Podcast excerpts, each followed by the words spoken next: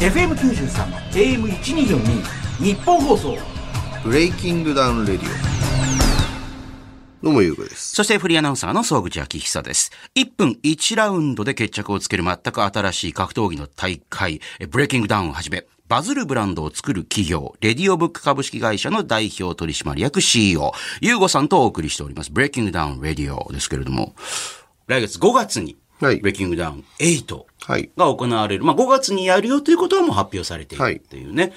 で、あのー田中大樹さん、その実況のアナウンサーの方もおっしゃってましたけど、結構希望的にも一番大きくなる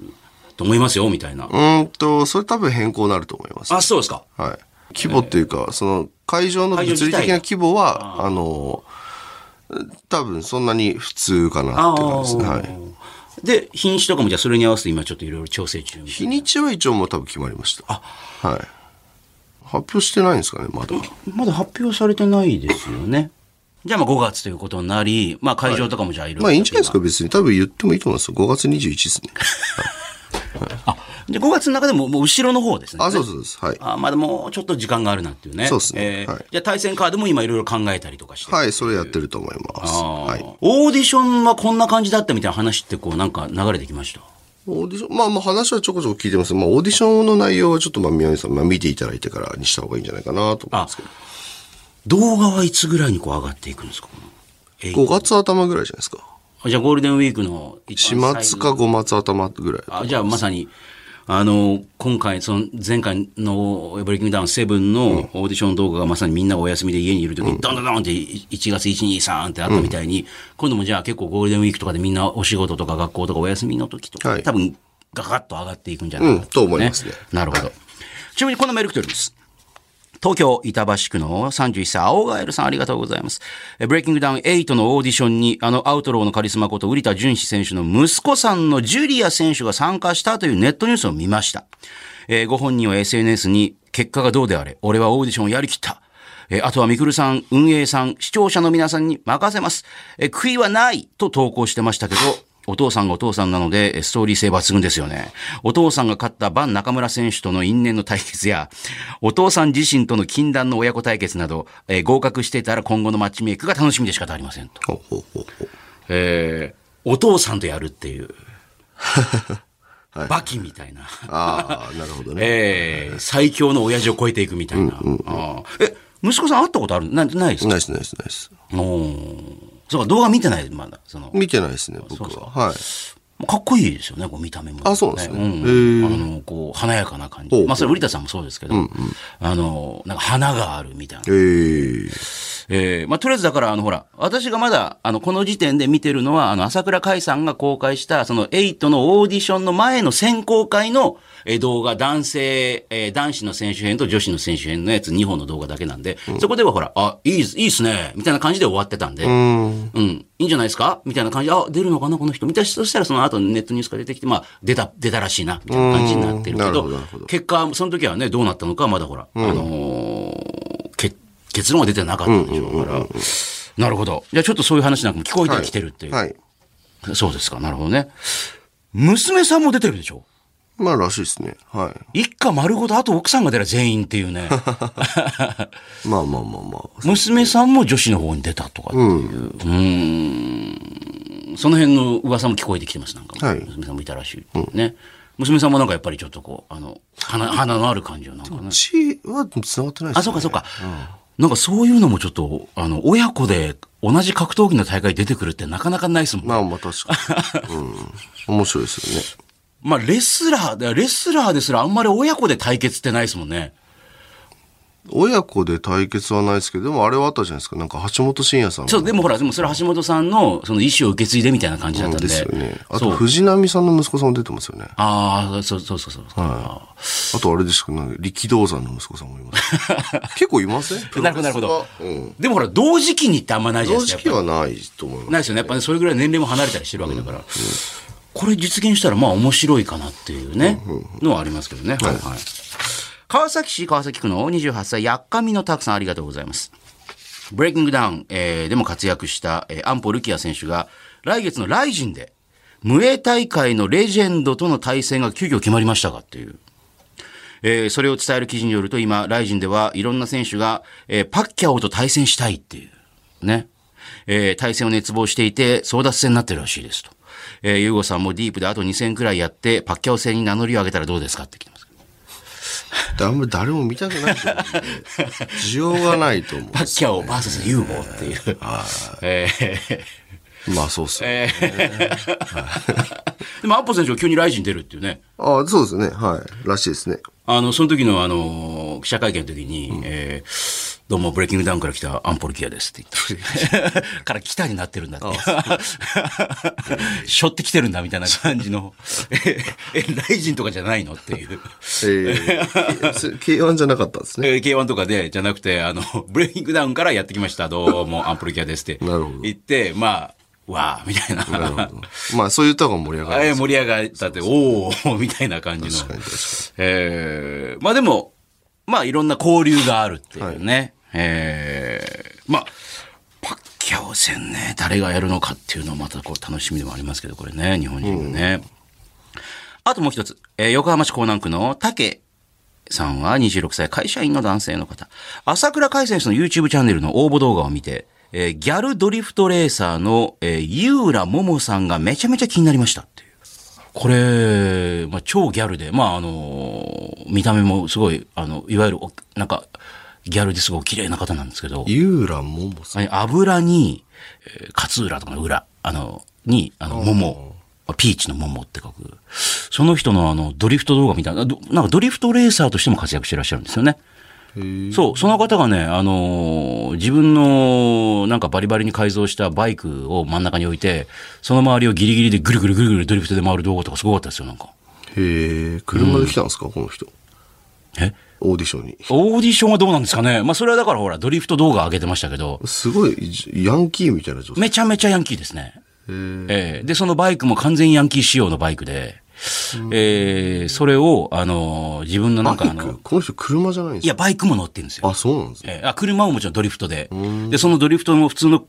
なんかあの、ドリフトレーサーの車っていうよりも、なんかあの、デコりまくりのなんかあの、いわゆるギャルグ、えーヤンキー仕様みたいな車で。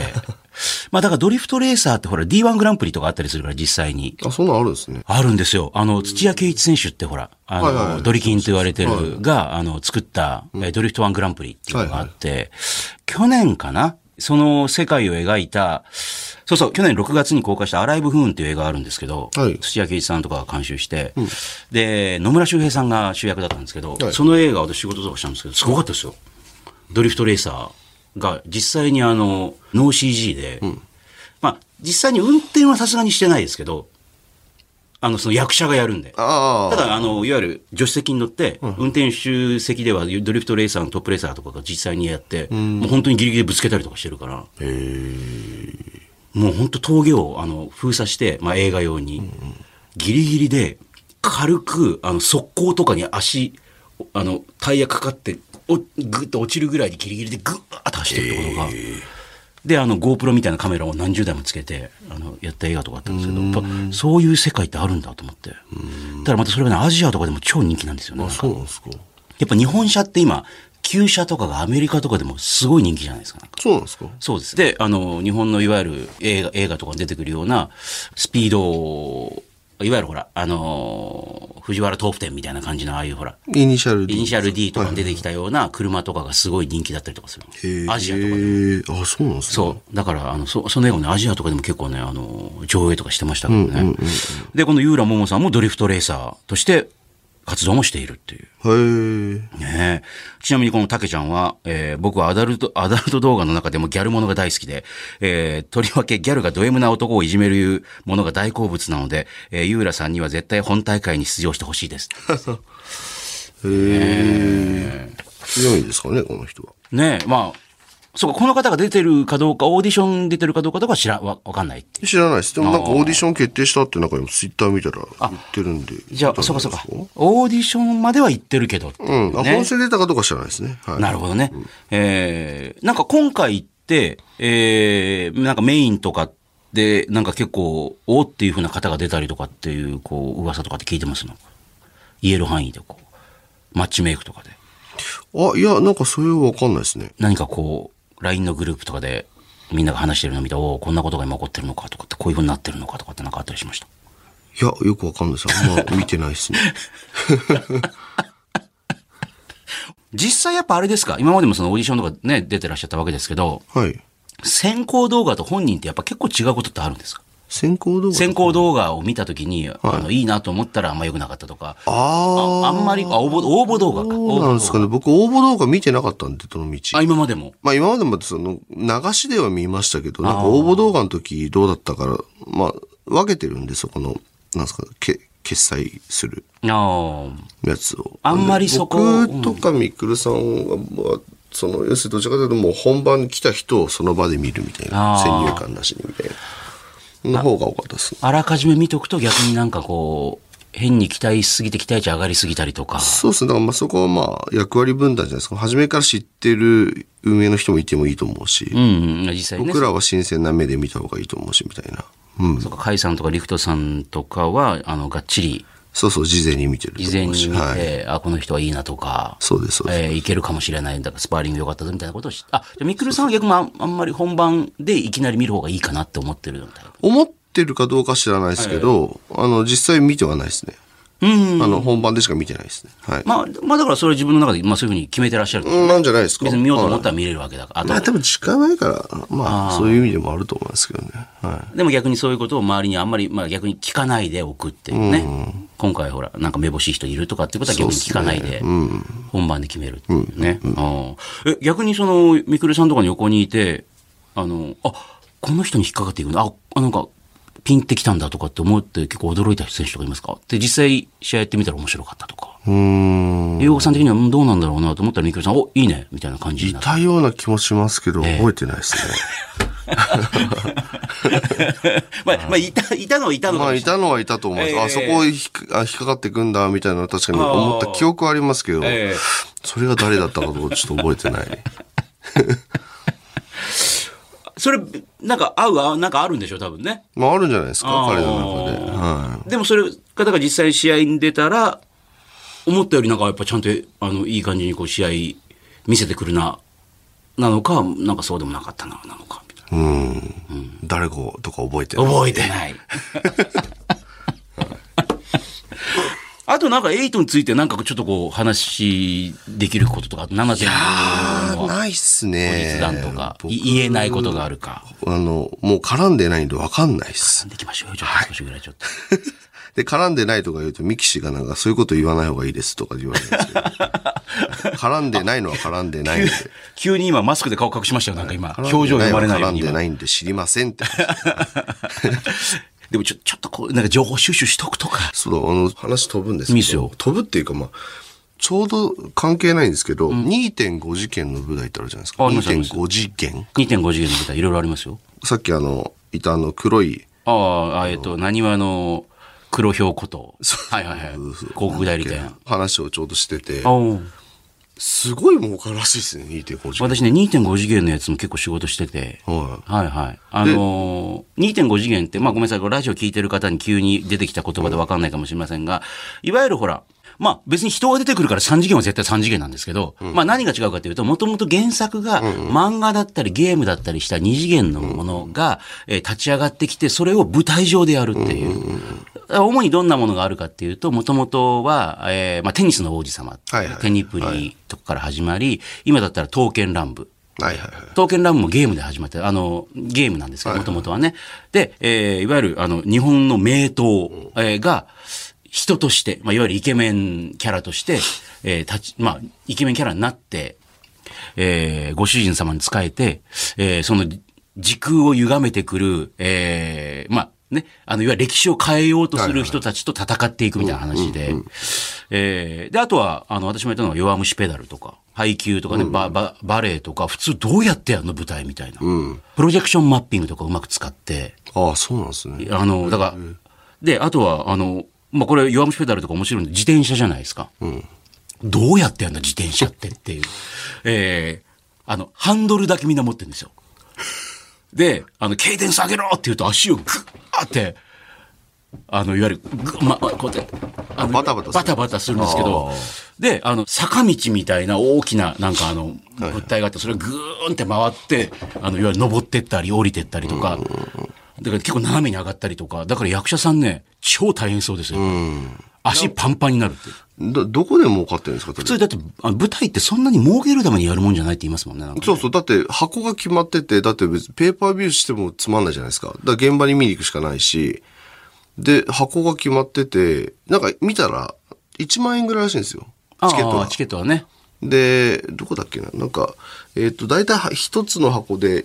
えっ、と、900人ぐらい入るそう、だからね、あの、いわゆるアーティストの代々木大師体育館みたいな、結構1万人ぐらい入るとことかではやっぱりお芝居ってできないんですよ、やっぱね。そうそう大きすぎて。うんでもじゃあ1回公演で、その、じゃあまあ900席仮に全部埋まりました、でも900万じゃないですか。まあ、あの、一チケット代だけでは。チケット代だけでは。ええそれどうやって儲かるんだろうと思ったら、ほとんどがやっぱグッズらしくて、グッズの収益がやっぱり一番儲かるポイントって言っ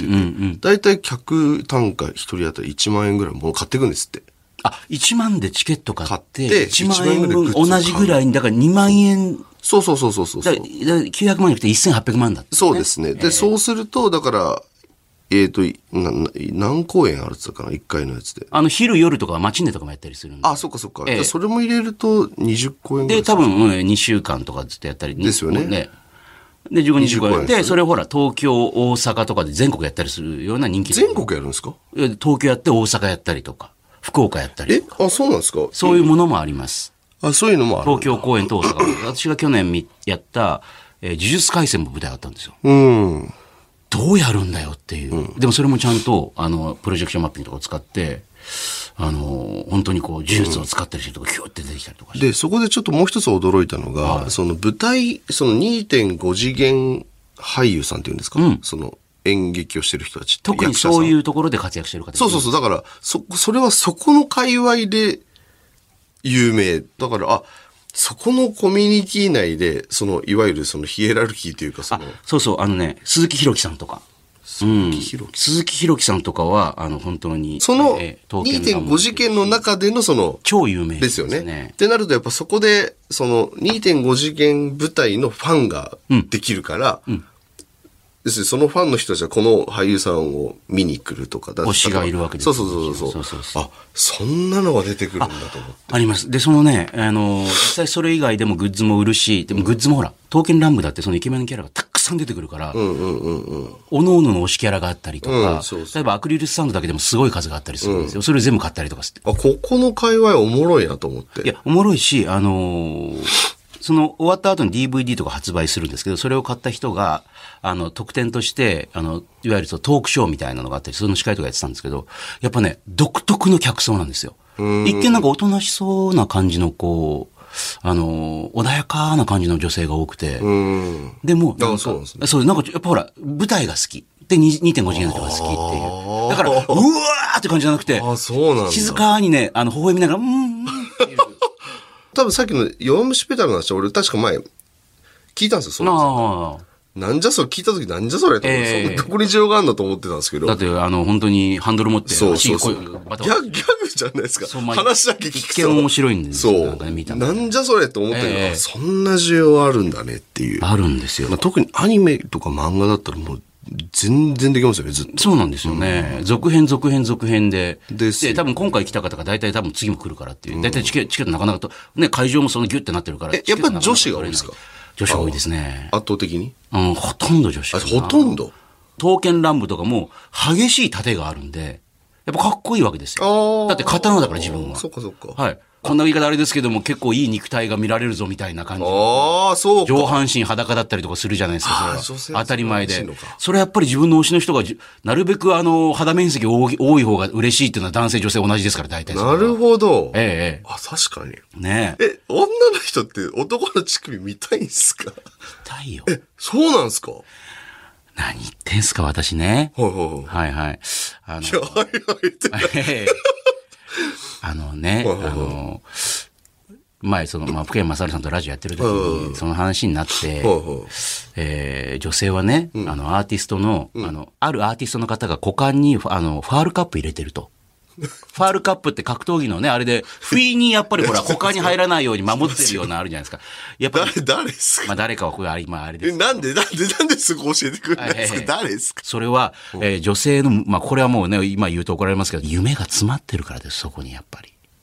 でも、ファールカップってチンコの形してないじゃないですか。ただ、でもなんか、いや、そんなチンコの形でこうパンツに見えるわけないじゃないですか。 いやいやいや、そんなくっきり。いや、でもちょっと膨らんでるとなんか俺ね。いや、で、その、まあ、も戻りますか、福山さんと話をしててはいはい、で、あの、どこ見てんのかなみたいな話になって、なんか、あの、アーティストのね、自分がライブしてる時に、はいはいまあもちろん顔見るでしょうよ。まあそうでしょうね。でもこれもしかしたら股間とか見てる方も多いんじゃないですかなんて言ったら、うんまたなんつって、一応聞いてみようかって、リスナーの方に聞いたら、匿名でいいからっつったら、実はちょっと双眼鏡で股間見てますっていう人が。マジですかい結構いるんですよ、これ。ね。わ、わかるでしょみ、ミキシーさんに。 ね。そうなのうん。やっぱね、見てるっつってましたよ。いや、グラビアアイドルが目の前にいたら、えついついマジっすか胸見ちゃうでしょうよ。それだ、なんで胸見てるのって言われたらすいませんってなるけど、それは同じ、同じ構造なんじゃないですか、それはやっぱり。いへえ。あ、まあ、じゃあ股間は分かりましたけど、乳首は何ですかや、それは女子だってこっち首出てたらやっぱり見るでしょ、こうやって男子だって。あ、まあまあまあ、それは分かりますけど。逆はないってことはないでしょ、だって別に。そうなんですそからそうみたいですよ、やっぱりそれはね。あったら見るでしょ。へーそこにあれば見るでしょ、こうやって。えそうなーのいや、もしくはだから私の知り合いの女子とかでもずっと指先見てる人とかいますよ。だから好きな推しの。指先指先があの長くて綺麗でじーっと見ちゃうとかあ、 そうなんですいか。う。いや、だから、いや、男は分かりやすいじゃないですか。あまあ、むまあ胸とかね、お尻ねとかね。胸、ケツ、あなんか言いますよ、なんかね。足。あ足がね、キュッとねえねえねえだから分かりやすいことがもう、えっ、と、で、デフォルト化してるというか、もうまあまあ、それがもう、ね、はいはい。なんとなく、あの、好きでしょって言われたら、そうですね、好そきうでですすね。ね。っていうのが分かるじゃないはではすか。女子ってそこが分からないですよね。ああ、だから男子、だから男性が女性よっていうよりも、なんかもうちょっとこう、分散してるかもしれないですよね。んですよね。ええそう、だからなんか、顔とか全体の雰囲気とかを見てんのかな。そう、あと、そう、全体のほら、あの、バランスが好きとかって、顔がちっちゃくて手足長いとかっていうのが好きな方とかね、だからもうすごいスーツが似合うとかっていうそのうがですあよりまねすし。。そう、あ、そういうパーツ見るんだ。うん。いや、だから、あの、この間、おその、大泉洋さんともね、仕事したんですけど、大泉洋さんがバシってスーツ着てたら、で、あの、そういうイベントがあったんですけど、終わった後みんなどんなことつぶやいてるかなと思ったら、あの、配信で見た方、やっぱり大泉洋ちゃんってもうスタイルお化けだからスーツ似合うわ、とかって、そう、あ、スタイルが好きなんだ。大泉まあもちろん、ね、面白いとか演技うまいとかも好きなんでしょうけど、大泉さん、本当スタイルにする、実際会うと。せスラーってして、そうなんですおーっていうぐらいなんか、顔ちっちゃくて手足長くて、あ、これやっぱかっこいいなっていう。うん。なんか大泉洋さんってなんか3枚目のイメージがあいるや、もちろんそうなんですけあんど、まそういう感じ見たことなかったですけど。実際会うと、そうなもんでうすかスラってしてて。だから今回のほら、あの、福山さんとドラマ一緒にやるんですけど、はい二、はい人並んでも全然おかしくないんですよあ。そう二なん人ですとも背高くて顔ちっちゃくて手足長いから、思ったんですけど、はい宇宙兄弟あったじゃないですうか。ち、ああ、漫画ね。あはいったってまあ、アニあるメ。じゃないですか。はいはいあの実写版あったじゃないですか。はいはいあの、む、主人公のムッタって絶対大泉洋さんじゃないですか。あれ、瑛太さんがやったんでしたっけいや、小栗旬さん。小栗旬さんが。うーん。なんか完全になんか別に小栗旬さんが悪いっていや、わけ小じゃない栗ですけど。旬さんは素晴らしい俳優さんですけど、あの、いわゆる漫画のフォルムですよそうね。あれ完全に。あの、もじゃもじゃですそよう、あとねな。んか、ちょっと見た、見ましはいはいはいたはい宇宙兄弟はいはい。なんか、キャラクター的にも大泉洋さん洋さんっぽくないですかでもそれは多分やっぱり映画的な、ほら、あの、あ、工業のね と。かなんかキャスティングする方あが、ーまあまあまあまあ小栗さんで行こうよって言ったんまだあ、あとった思んうんでですしけょどうけど、ええなんかイメージはずっとあー大泉洋さんだなと思っいて。や、だからそういうの、いろんなとこ見てる人がいるんです。それは乳首を見あ、そうだそうだ。あ、何がですそうそう。あの、2.5次元の舞台セットって、あの、いわゆる普通のお芝居よりも、ちょっとか、もうちょっと簡素化されてるものが多いんですよ。へーなぜかっていうと、それ以外に、あの、さっきもちょっと言いましたけど、その、プロジェクションマッピングとか、そういうものを使って、どんどん場面が変わっていくから。 CG なんですね、どちらかというと。それでもそれがすごい今もうほら、進化しちゃってるんで、ええ確かに確かそう、に。それに投影するものによって、また、いろいろほら。で、実際に、あの、呪術廻戦でもそ、指先からブオーンってのが今出たりとか、へえ、プロジェクションマッピングで。マッピングでほら、位置を合わせたりしてるから、なんか。ああ。普通はね、本当に相手に呪術を飛ばすことは無理なわけですけど、へえ。はい。でもそういうことができるっていうで。もなんか、なんでしたっけ、 2.5あの次元だかー、あのー、本当にこう、バーンって波動拳が出るようなゲームあるじゃないですか。あの、実際波動ああ、かしてやるやスつト。リートファイターじゃなくて。じゃなくて、なんか、ゴーグルつけてあはい、実際自分たち本当に動くんですけど、はいあれなんな、何スポーツでしたっけ ?e スポーツでしたっけ e スポーツで、v、r のことですじゃなくて。えっと、じ実際本当に僕らこれつけてあ VR ゴー競グル技つするけんですてよ。。ええで、こうすると波動拳が出るんです。相手に向かって飛んでいくそっうていそうそう。で、それでなんかドッジボールみたいなやつをやおる。ー波動っていうゲームがあるんですよ。あ、あそれはそういう施設に行って遊ぶやつなんだあ、そうそう、施設に行って遊ぶんです。でもままあ実際問題は本当に体を動かすから、っていうのがあるから、なまあまあ、でもそれは難しいのか。だって見る人が全員こう、 VR ゴーグルこうね。つければ、なんかちゃんと、なんかピッてやった時にポンって出たりとかねのはできるかもしれないああ。ですよ。 相当難しいと思うんですけど、それ。いやでも、じゃあ2.5次元の舞台。いや、だからまさに我々の知らないところで知らない経済圏が出来上がってるっていうね。それ面白いですよね。最近だからちょっともう、じ新しい事業ちょっとなんかないかなと思ってたんですあよ。ーだからちょうど、なんかそういう、自分が知らないうんビジネスの話、いやちょっと面白いなと思って。だってその、刀剣乱舞も三日月宗近っていうね、実際の名刀が三日月宗近っていう、まあそれさっきあの鈴木宏樹さんがやってるやつがあるんですけど、そういうのが、あの、国立美術館かな博物館か、かなんかに展示されるってなったらもうチケットが全く取れないっていう。あーいいっすね。でもなんかそういう、なんかね、まあよっ本当にぽど好きな刀マニアの人しかね、ええ、私の知り合いにもいますけど、まあでも日本刀わマかりますニアがいます。あの、私の知り合いで日本刀持ってるやついますから。うん、えーええ芸術品として素晴らしい。まあそういう人は行くでしょうけど、おじいちゃんとか。じゃなくて若い人たちが、女性がわんさかそこに集まってきても全然チケット買えないみたいな。何でしたっけカンコレそう、艦隊コレクション。ああ、あ、カン、あカンコレ、あの、まあ、本当日本人って何でも擬人化するんで、えそう戦艦が女そうそうそう女子になってる。そうそうそうそう。とはい。かもう、あなんの、か、腰のあたりから、えー選手がニョキって出てるんですよ。選手ああの、戦艦のああ頭が出てて、あの、お腹とかあたりから、あの、ほ、いわゆる大砲みたいなの出てるんですよ。はいはい。とか、あと何でしたっけあの、ガールズパンツあったじゃないですか。ガル、えーガルパンそう、ガルパンは、あの、戦車がまた、そうそうそうそそうう。そう戦車で戦う学校っていう、まあ、架空の学校があって、えそこに入学した人が戦車道っていう、えーあの、いわゆる戦車のね、道を、戦う道を学んでいくっていうことで、その、いろんな学校対抗でやっていくんですけど、なんかあれのガルパンのやつは面白いなと思ったのは、その、まあ、戦車は戦車で、そう、あれだったんです、ななんでしたっけ茨城の、大洗町です。そうだそうだそうだ大洗。町実に際のね、そで、そうするとそこでなんか町おこしができう。てめちゃくちゃ町おこしになってるんですよ。らしいっすよね。そこに聖地がその日は、なんかある日にみんなで集まったりとかして、そうそうそういまだにそういうの続いたりしてるんで、なんか、蝶野さんって言ってるじゃん、プロレスラーの。ああ、長野正弘さん蝶野さんが ガルパン好きらしくて。で、僕はそれで知ったんですよ。あ、蝶野さ ん、蝶野さんがなんか、大使かなんか、ええで、その、あ大洗大の洗あ町。ええいや、違う違う、そのガルパンの。ガルパンのそういう、ええで、大洗町に行ってきたみたいな動画があって、なええなんでだと思ったら、ガルパンが好きでうんたらかんたらみたいな話があって。で、あ、こういう、だからその、そこから興味持って、本、まあ、本当のところに行って、で、そこで経済圏が生まれてみたいな、みんな得するから面白いなと思って。面白いんですし、今、あの、ガールズパンツはまだ見たことがないですよね。いや、僕、ちょっと見ましあた。、えっと、スロットでやったことあります。これね、あの、見られるのに見ると、まあ、本当にまあ、可愛い女性のキャラが出てるんですよ。それ以外は、本当にちゃんとした戦車戦をやってるんでそうそうそうそうそうね、めちゃくちゃ面白いんですよ。あ、こんな戦い方をするのかとかっていう。うんまあでも、あとほら、そあの、そういうのに使われてる音とかも本物を使わないと逆にほら、ファン離れていったりするんで。え、本物の音使ってるんですかあれ。いや、実際の戦車の音だったりとか、そういうところにすごく、あの、こだわってるんですよ、収録しに行って。そうじゃないと、逆に、まあ2.5次元とかもそうですけど、すぐに一瞬で客が離れていくんで、やっぱほら、あ、でもそれってガンダムのファンもそうじゃないですか。あ、確かに確なんか違うと思った瞬間に、あ、うん、わかります。適当なことやってる。はいはいと思った瞬間に全部、はあ確かにって、う確ん。逆にそこを気をつけていかないと、あの、ほら、だって熱いファンだから、まあ、なん、なあなあでいいでしょうと思ったら逆に厳しいから。わかります。わかりますだからなんか新しいビジネスモデル探してるんで、なんか、おもろいのあったら、こんな、こんなの実は流行ってますみたいなのあったら。ユーゴさんにね、あの、ああ、そうですね、はい。リスナーの方がね、俺これにハマってるんですけどとか、そう、そんなのあるんだってのがあれば、教えてほしいですね。まあ、その今、イン、インバウンドめちゃくちゃインバウンドね多いですよね。あもう渋谷急に増えました今すんごい多い。うちの近くにある牛カツ屋さんがあるんですよ。ああ、うちって事務所の。あの、いつも人並んでるとこですよね。えぐいですよ、人の並びが。だからそれ、全員外国人の。今だからほら YouTube とかでみんな動画上げてるから、あそこに行こうとか言って。そうそうそう。あと一覧がすごい。あ、一蘭は特に中国からのお客さんとかすごいんですよ。やばい。食えないですもん。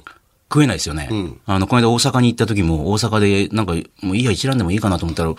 無理だってなって。え、大阪でもですか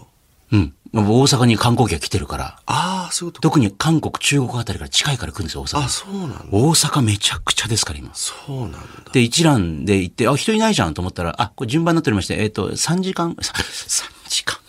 へえ。また戻ってきていたら、いや、来ないです。 たこ焼きもデもィちズろんニ食べーらラれないンし。ドのアトラクションレベルですよね。ええこの間新橋行ったらちょっと空いてました。ああ。い新橋はさすがに観光客来ないじゃないですか。や、知らないからです、多分 ね。そうそうそう。うん、そう、知らないとで思も、う。でも誰かが、でも私もね、あの、歌舞伎座のまん前の、あの、ハンコとか名前で作ってくれたりするとかあるんですけど、あ、なんか、あの、こんなのがいいとかって。あ、いやいやあで、ほら、あとは千社札みたいなの作ってくれたりとか。千社札。千社札っていうのは、あの、神社とかにペタンと貼るようなあーデザインされたやはいはいつはいはをい作ってくれるとかあるんですけど、そこに一回取材したら、あの、まあ、昔から馴染みのお客さんとかが来てたのに、急にめちゃくちゃ海外の人来るようになって、へえ。なんだと思ったら、あるお客さんが来て、それをなんか動画みたいに撮って、それを乗っけたら、みんな、おもう その、なんかステッカーみんなかっこいいじゃんみたいになって。日本のやつ。見た人が日本に行くならついでに銀座の近くにあるから行こうぜってなって、急にめちゃくちゃ来るようになって、なんだどうしたどうしたどうしたっていう。ちょっと待って、そういうのおもろいな。いやいや、本当にだから急に来るんですって。偏僻なところにボーンって人 が。あ、やべえ、ちょっと面白くなってきた。そうであそっかそっかそっか、そういうのがあるか。だから、ザ・日本みたいなの好きですもんね。そうあ。それをだからね、あの、ガイドブックじゃなくて、なんか自分の好きな YouTuber とかがここに行ってクールだったぜっていうと、あの、本当にそれを見て普通に見てやってくるっていう千。社札。千社札だったりとか、まあそれはそう、ね、そこはそうでしたけど、あのー、まさに海外のお客さんが急にある町中華みたいなところに急に人来るようになったりとか、えーそういうのは本当に、そえっと、どこって言いました銀座か銀座の歌舞伎座ってあるじゃないですかあ、歌舞伎座か歌舞伎座の前にある店があるんですよ。ちっちゃい店で本当に、あの、ビルの一階にそこに人が、急に海外からひ客がぐわーって来るようになって、なんでなんでと思ったらどうも話を聞いたら、なんかそういうことらしいって、なんか英語で言ってるけど、なんか多分そういうこと言ってるんだなみたいな。なんか見た見た、なんか見てきたみたいなこと言うから、ああー、じゃあなんか写真撮ったりなんか動画撮ったりとかしてる人いるから、それを見てきたのかなみたいな。うーん、うん、うん、うん、うん。なるほど、ななるんかほど。我々も不思議なもんで、なんかあの、雑誌に載ってるよりも、なんか YouTuber の人が紹介してるやつの方が、なんか、あの、本当の感想っぽいみたいな。そうですね。感じがするんじゃないですか、なんか。あの、素人の人の言ってる感想の方がなんか、嘘言ってないんじゃないか、評論家よりも的ななんかね。だからなんかそういうのを見て、わざわざ、あの、遠くからやってくるっていう、うんことあるみたいですね。ああ、確かにインバウンド狙いは全然ありですねう。んうん日本人ってそのんまあまあまあまあいいかそっ か、えーあ面白いないやいやちょっといや、だから本当に、もう今ほら、もう正直、あの、中国から来るお客さんとかの方が金持ったりしてるんで。ですよねアジアも、富裕層ガンガン来てるんで日本のいいところってなんだかんだ言ってその日本人えっ、と日本っていう国のアイデンティティとブランド力って強いじゃないですかめちゃくちゃあ、もちろんね、そ海うで外すのよ人からねね。ご飯美味しい人優しいとか、まあ確かに一元さんからするとそう思うと思うので、いや多分23か月もいたら多分飽きてくると思うんです けどあの実際確かに住住みやすいと思うし街ご飯も綺美麗味しいでの安全みたいな感じのね。うん、だから確かにそのブランドを利用して、その外資で稼ぐってのは全然ありですよね。だって今一番お金を使ってくれる方々そう。方々ですからそうねだっ。てラーメン喜んで2、3000円払いますよ。安いっ外つっ国てます人。むしろ、えだって向こうでほら、あ今アメリカで普通にラーメン食ったら、まずラーメンいきなり食わないらしいんですよ。まあうん、まあなんか最初に、なんかバーみたいなのがあったりとか、そこでウェイティングでちょっと飲んだりとかして、で、締めなんか俺、ラーメン屋でラーメンのとこ座ったりとかして。コースみたいなそう。で、やっぱコースで来るんですって、ラーメンドンって来るんじゃなくて。やっぱいろんなもん頼むから、もうラーメンとか食べてると、大体普通5000円ぐらいかかるみたいな感じの。でも確かに、まあ確かにって僕、なんか単品で食べるのってあんまそういう習慣がないみたいな。そうそうそうそう、ええ海外行って思うのは、なんかその、こっちで言う吉野家とか、ああいうものがなくて、で、せいぜいマクドナルドだと思うんですけど、マクドナルドも、店舗、まあ店舗もあるか、あるけど、イメージなんか結構買って帰る人の方が多いんですよね。あとはそのテラスで、あー悠々自適に食ってるみたいな。だからそのなんか、さっと食ってさっと帰るっていう、あまあ慣習がないんでしょうね、向こうって。まあ日本って立ち食いの文化とかもあります。そうそうそうそうそう。それなんかまたビジネスチャンスが。いや、めっちゃあると思いますね。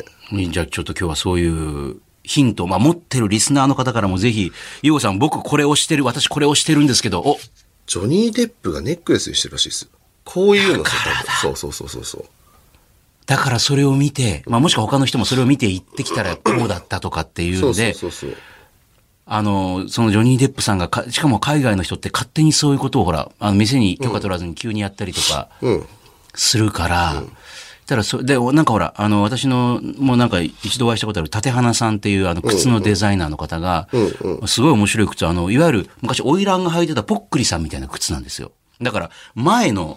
あのハイヒールの前の部分だけ分厚いのがあってあー後ろがないんですよだから後ろほら普通細いピンヒールのピンみたいなのあるじゃないですか、がない靴でそんなの歩ける歩きやすいっていうあ、そうなんですか。で、そういう靴をずっと作ってるまあデザイン、で、ある時、レディー・ガガさんの代理人という人から急に連絡があって、はい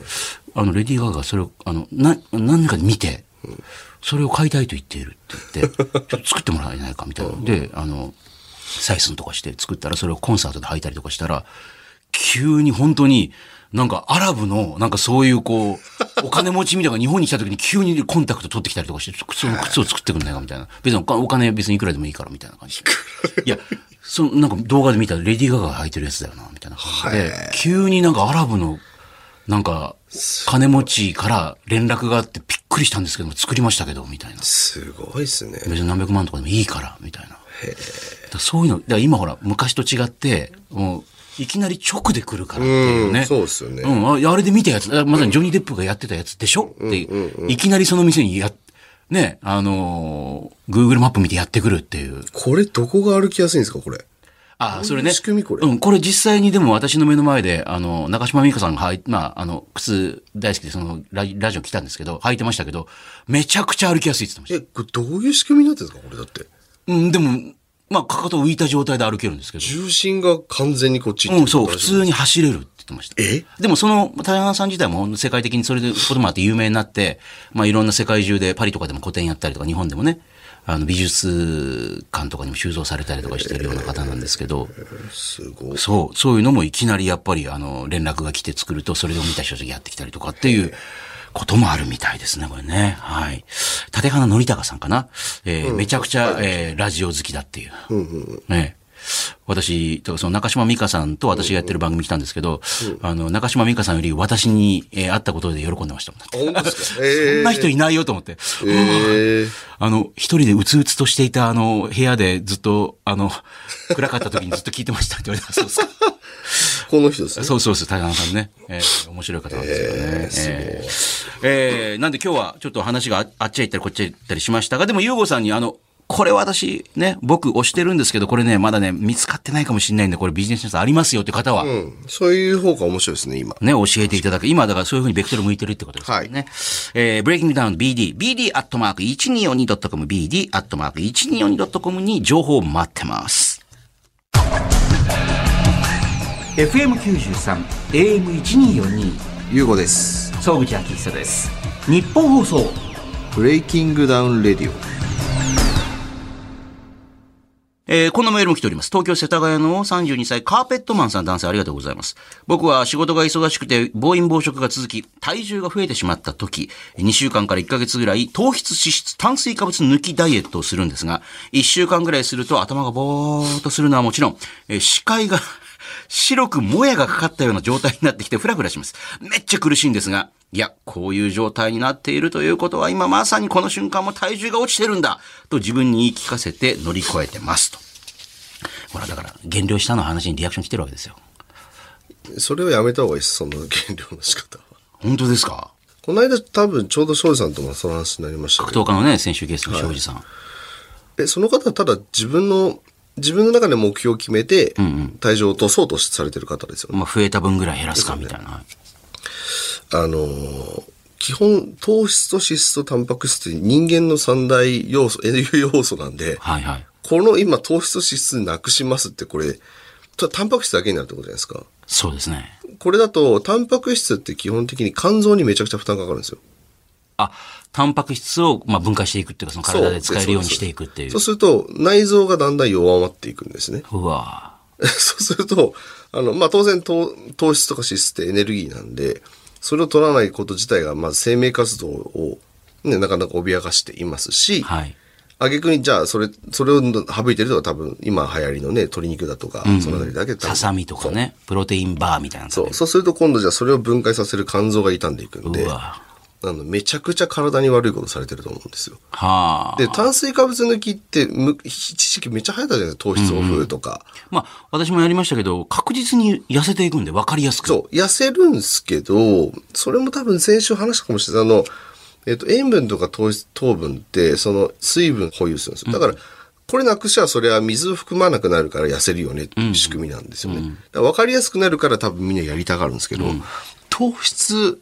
をあの排除すると筋肉とかからこう、やべえ、エネルギー補給しなきゃ、つって筋肉を分解し始めで、るエネルギーにするっていう。そう。脂肪を分解しないで、あの、筋肉から分解し始めますと。で、その筋肉分解してどこ負担が、また、また肝臓なんですうよ。わ。肝臓、腎臓なんで。なんで、負の連鎖が続くんで、そうするとじゃあまた、どっかで取りますよね、多分。あまあまあ、糖質脂質をええ2週間から1ヶ月ぐらい頑張ってまた取すよる。ねで、また太っていく。ですよねそして2週間1ヶ月ぐらいやるっていう。は。はいいだから、結果あんまり改善されてないと思うんですよね、それって。はい。太って痩せて、太って痩せて。そうそうそう。だったらせめてその筋肉量を増やして基礎代謝を上げて、であれば、まだちょっと筋肉の方が水分溜め込みやすいんで、ええなんでもっと排出しやすくなるってなるんですけど、まあ、ただ食べないっていう。ああ、それやめた方がいいと思いますね。ね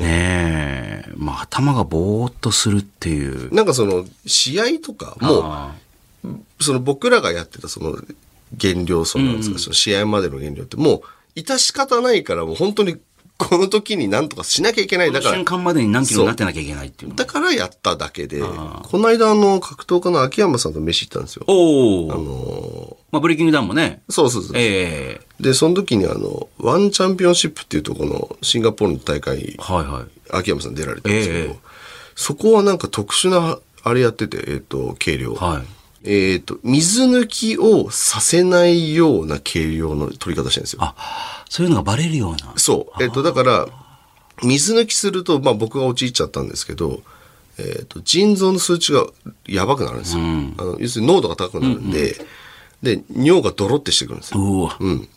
でそその濃度が高いとあこいつ水抜きしたなってなって失格されるんです、うん。で別に水抜きするなとは言ってないんですけど、そのそこで測ってあの要するにまあファイターなんだから常時やっとけっていう仕組みあの考え方らしいんですよねでもそうすると、まあ、まあ、つまりだから選手のことを考えてるってことですよね。考えてはいるまあでも、体重落としないとちゃんと筋肉。筋肉つけた方がいいと思います、はいえー、千葉県船橋市の守護神さん36歳、ありがとうございます。男性の方、ありがとうございます。僕も糖質抜きダイエットをしたことがあるんですが、えー10日目前後に数日間なかなか体重が落ちない時期があって、体重計に乗るたびにこんなに苦しいのに 100g しか落ちねえのかよと絶望した覚えがあります。えーその時は体重計を叩き割ってやろうかと思いました。その時期を乗り越えたらもはや食欲もうせ、美味しそうな食べ物を見ても何とも思わなくなり、これこのまま悟りを開けるんじゃないかとすら思ったものですと。あの、私もその炭水化物とか抜いた、とあ糖質抜きやったことあるんですけど、ある一点のとこで変わんなくなるんですよね。で、そこでほら、一回チートデーとか言って、はいはい体を、そうですねだって体がもう非常事態だから、もう、あの、体重、あの、落とすな。危ない危ない危ないってなるから、こいつ飯食わない気だぞって体が、あの、会議始めるんで、いきなりめちゃくちゃ食うと、あ大丈夫でした、ってなった瞬間にまた食べないと、そうそう騙されてガクンと落ちるっていうね。うん。私もなんか雑誌の企画で1週間サプリだけで過ごしたことがあるんですけど、 何ですかそれ なんか、ななんとなかんでそんな芸人芸人みたいなことなんかやったんですよ。学研のなんかず、なんかやってて、連載で。で、3日目ぐらいまで超お腹空くんですけど、もう7日目とかになると、もう性欲すらなくなって、もう草食系じゃなくて草になりましたよ、なん か。一応だからね、あの、ツタヤのアダルトコーナーに入ってみたんですけど、一切ピクリともしないっていう。裸の女性の写真が周りにあるのに、寒くないかみたいな。風邪ひくぞ、そんな。ダメだ、そんなことしちゃ。とかって。あーなんかわかる気がもうそ、もう、この守護神と同じで、もう一切の欲望がなくなって、あ、これでもこれを変に超えていくと、拒食症になっちゃうと思って、危ない危ないと思って。あーもう食べなくていい、別に。はい要求ないから、うん大丈夫大丈夫っていう か、めんどくさいじゃん食べるのとかなっちゃうから、あー、危ない。なんかこれを超えると良くないなと思って、思いました、なんか。ファスティングした時そうなりましたあ、なりました。うん、2日目ぐらいが厳しいんですけど、うん、くね、そう3日4日だともうなんかあれこれずっといけんじゃねって思っちゃうんですよねで、それを多分本当にこう、谷を変な感じで超えていくと、もそうう、食べられなくなっちゃうっていう。ただ、あと、その、筋肉が落ちてく感じが分かるので嫌になってくるんですよ。あー明らかになんか、え、なんかし、しょぼってなってきてないって思っちゃうんで。体がなんかこう、し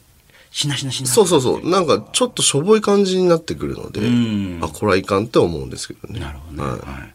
えー何度も申し上げますけども、えー健康的に気をつけてあんまり無理しないようにね、はいえーちなみにディープあの7月に出るっていう話あったじゃないですか、はいはいはいうん今度体重大丈夫なんですかまた今度はもうちゃんと計画的にやっていくんですよね今度は階計画的にやります。5月ぐらいから。ちょっ。級ことの間の階級ちょっと辛かったんですかもうちょっと上の方がいいんですかいや、でも別にあれ、時間さえあればいけると思いますよ、全然。本当ですかだからあれ、僕2週間で11キロ落としたんで、はいはいはいそれは、あの、良くないと思います。だって今度まだまだね7月だから2ヶ月以上ありますもんねそうですね。5月からでもまだ2ヶ月あるんで、丸々。まあ今度も本当救急車乗ったら怒りますよ本 当に また救急車かっていうなんか、でまあ、今度はだ から、まあ、ある程度もう5、6キロも初めから落としとけば、いいんじゃないかなと思って。なるほどね、はい。 7月に、えー、ゆうごさんまたね、ディープに出るって、まあ、まだ予定なんでね。予定ですからね。はい予定です。えーはいこんな人と戦ってほしいとか、あのこんな風なマッチメイク、あのー代表に我々も提案していくつもりでおりますんで、なんか。あ佐伯さんえー佐伯さんにねあ。今度また来てもらいますえーあ、そうなんですか。えーぜひ、ブレイキングダウンの BD、BD アットマーク 1242.com、BD アットマーク 1242.com に送ってください。日本放送ブレイキングダウンレディオさあ、私、総口秋佐が優吾さんとお届けしているブレイキングダウンレディオ。続いてはこちらのコーナーです。私と格闘技えー、ゆうごさんがブレイキングダウンをね、手掛けている理由の一つに、元総合の格闘家として、格闘技の裾野を広げていきたいという思いがあります。まあ、格闘技と聞くとハードルが高いなと思いがちですが、リスナーの方、えー中にも子供の頃、空手、柔道、剣道なんかね、まあ、いわゆる格闘技をやってた方も多いはず。そこで、あなたと格闘技の接点を思い出してもらい、格闘技を身近に感じてもらおうというのがこちらのコーナーです。えーご紹介しましょう。東京中野の冬の猫さん、27歳、女性の方、ありがとうございます。えー私は小学校の頃、親に空手を習わされており、その頃は仕方なく通っていたんですが、就職してから運動不足が気になり、通勤経路にあった空手教室に通うようになりました。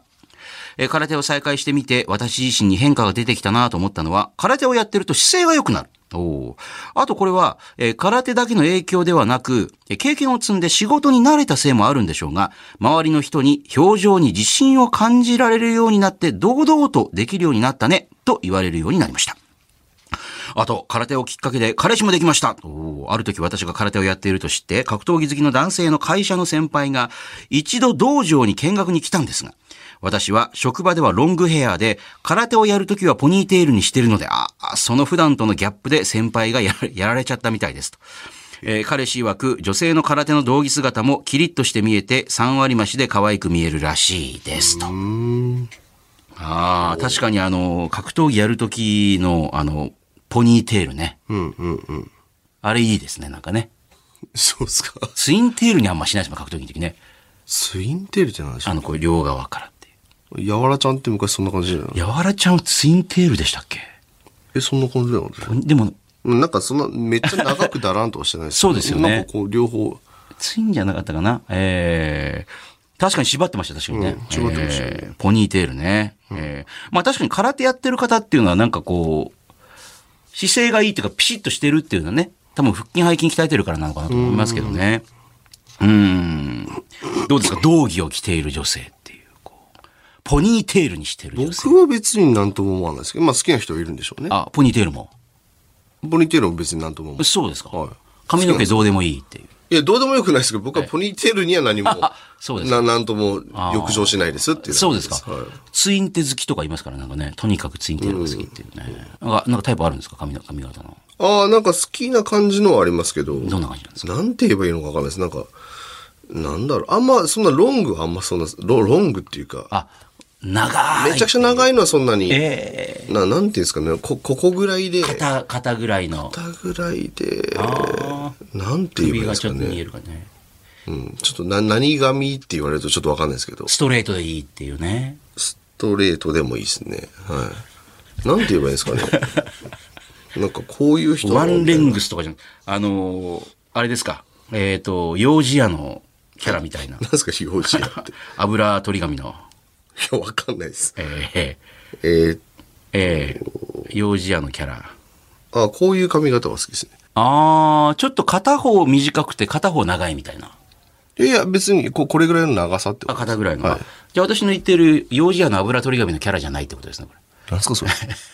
う老舗のあ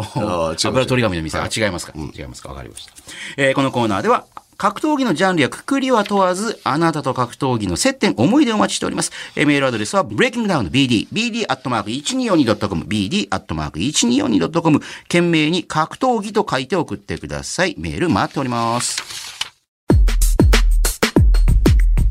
日本放送ブレイキングダウンレディオこの番組ではあなたからのメッセージお待ちしておりますメールで bd.1242.com ブレイキングの B ダウンの D bd.1242.com まで送ってくださいブレイキングダウン代表で、この番組のパーソナリティ、ゆうごさんへのメッセージ、質問、まあ、格闘技についてや、会社の経営、ビジネスに関する話でも OK です。そして、いろいろなコーナー宛てのお便りも待っています。まずは、ブレイキングダウン企画室。えーこちらはブレイキングダウンの開かれた会議室というイメージで、あなたが考える、こうしたらもっとブレイキングダウンが面白くなる。えー例えばこんなサービスがあったらもっと楽しくなるとか、まあ、そういうアイディアを目安箱感覚で気楽に書いてください。えーこんなルールを追加してほしいとか、えーこの選手とこの選手マッチメイクしてほしいとか、えーブレイキングダウンにこんなグッズがあったら買うのになとか、あなたのアイディア、素朴な意見をお寄せください。さらには、アナザーブレイキングダウン。1分間で、これ、できます。あなたが持っている1分間でできる、まあ、披露できる特技を教えてください。その特技は、1分間で、例えば最高150回サッカーのリフティングができますとかね。1分間でお尻使ってくるみ30個割れますとか。1分間一度も噛まずに早口言葉を言い続けられますとか、まあ、何でも OK です。面白そうな内容であれば、まあ、番組に電話で出演してもらって、その技を披露してもらおうと思っております。メールには、どんな特技の持ち主なのか、まあ、具体的なアピールと、電話番号など連絡先も忘れずに書いてください。そして、私と格闘技。まあ、普段会社員やってるんですが、実は今、道場格闘技のジムに通ってますとかね、えー小さい頃、空手道場にいやいや通っていた割には市の大会で優勝したことがあるとか、えーちびっこ相撲で全国大会に出たことがあるとか、えー子供の頃はプロレスに夢中でしたとか、えーメールであなたと格闘技の接点、思い出を書いてください。さらにもう一つこんなコーナーがあります。みんなファイター。これが自分の登場曲。明日は仕事だ、学校だ、といった、まあ、ある意味、それぞれのリングへ上がる戦いに挑んでいく、あなたから、戦いに向けて自分のテンションを上げるための格闘家にとっての登場曲とも言える曲を紹介する、まあ、あなたの登場曲。地上波限定のこちらはコーナーになります。あなたが自分を奮い立たせる時に聴いている曲を、その曲の思い出や、その曲のどの辺が好きなのかとともに、メールでリクエストしてきてください。すべてのメッセージの宛先は bd.1242.com ブレイキングの B、ダウンの D、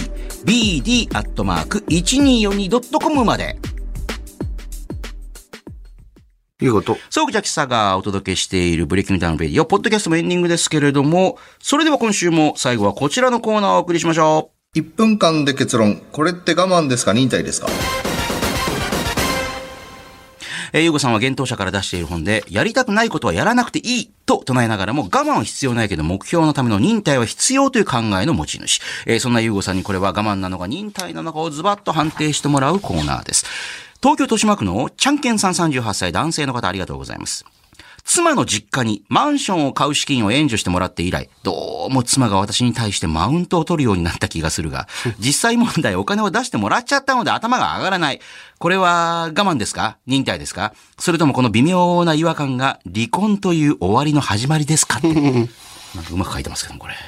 自分の気の持ちようで我慢に鬼ににもなると思うんですよおおということはえっ、と、だからそれ結局お金でマウント取られてるんだったらお金でマウント取り返してやろうって頑張れば忍耐になるじゃないですかあ、そう、確かに確かに。もうね。うん。はい、でもところがそのままそれをもう、もう、う、うす、受け入れてもなんかそううっ屈した気持ちを抑えたまんまだと、それがただの我慢になると思うんですよね。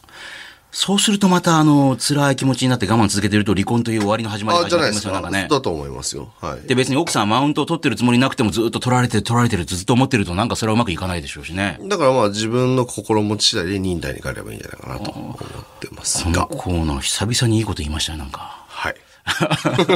でもこれが我慢と忍耐結構意外になんか普通によくありそうな話ですあもんね、るんじゃないですこか、いっぱいそういうの。はれいね。ね。妻の実家に出してもらうっていうね、はいはいありがちですもんね。なるほどね。はい。えーこのコーナーは、懸命にどっちと書いて、